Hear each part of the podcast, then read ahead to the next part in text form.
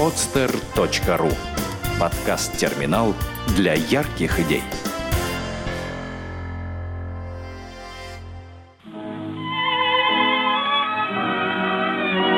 Дети войны. Подлинные истории. Хорошая память – залог счастливого будущего.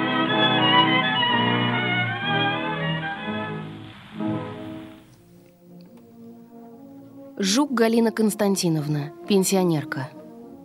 В тот страшный первый военный год мы жили в селе Паши. Хорошо помню, как на высоком берегу Ангары стояли женщины и дети, а внизу на воде были лодки с веслами. Мужчины, в том числе и мой отец, поплыли на них в Иркутск, или, как тогда говорили, на фронт. Мне только что исполнилось семь лет, и я приставала к маме с глупыми вопросами. «Фронт — это город или деревня?» Ответил какой-то мальчик постарше меня. Это война. И я его поняла, но тут же спросила, а немцы русские бывают? Я хотела узнать, живут ли немцы в нашей стране. Радио слушали все, от детей до стариков. Его старались не выключать, боялись пропустить, не услышать что-то важное. Помню, плохое слушали молча. Хорошие новости и тогдашние песни вмиг разлетались по селу. В 42 году мне было 8 лет — и я уже слушала радио, хотя многого не понимала, но хорошо знала значение слов «оставили» и «наши потери». Иногда радио говорило тихо, тогда я забиралась на кровать и прижималась ухом к черной тарелке. Однажды, параллельно с голосом Левитана, я услышала чуть слышную чужую речь. Я испугалась, думала, что немцы уже у нас. Много раз я видела и такую картину — Деревенская изба, небольшое окно. В колоду окна воткнуто шило, на нем висят наушники. Рядом стоит дед, обязательно в очках. Рубаха на выпуск, на ногах ичиги, руки по швам. Он внимательно слушает Левитана, сводки с фронта. В это время мешать ему нельзя, он рассердится. Вот если бы эту картину да на холст, ну кому это надо? Вообще, будь моя воля, я бы обязательно поставила памятник той черной тарелке — ведь пройдет еще немного времени, и люди не будут знать, как она выглядела. В 44-м мне было 10 лет, и я уже второе лето работала в колхозе «Рассвет труда». Вместе со старыми женщинами я и еще две или три девочки пололи морковь. Работа эта считалась самая легкая, но для меня она была изнуряющая на жаре. Потом набирал цвет табака, и этот цвет надо было обрывать. До сих пор помню неприятное ощущение на руках от табака – Хорошо, что его сажали мало.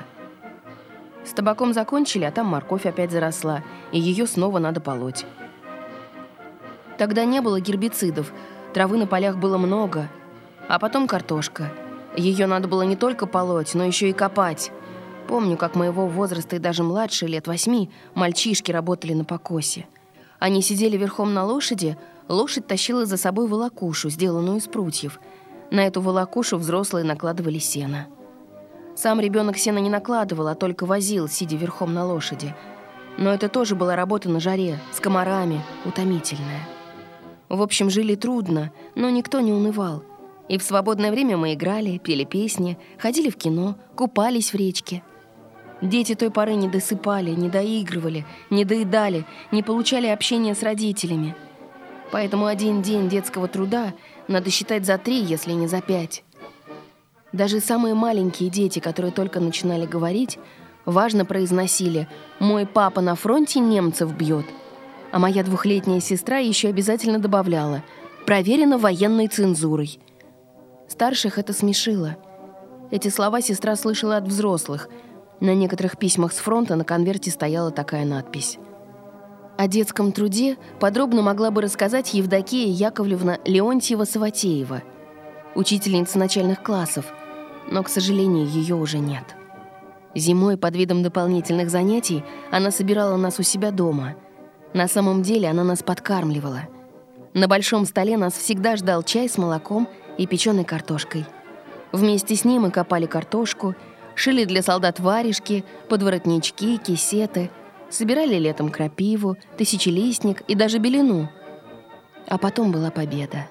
Этот день был особенно светлый — Казалось, что солнце тоже празднует. И это казалось не только мне одной. Сделано на podster.ru Скачать другие выпуски подкаста вы можете на podster.ru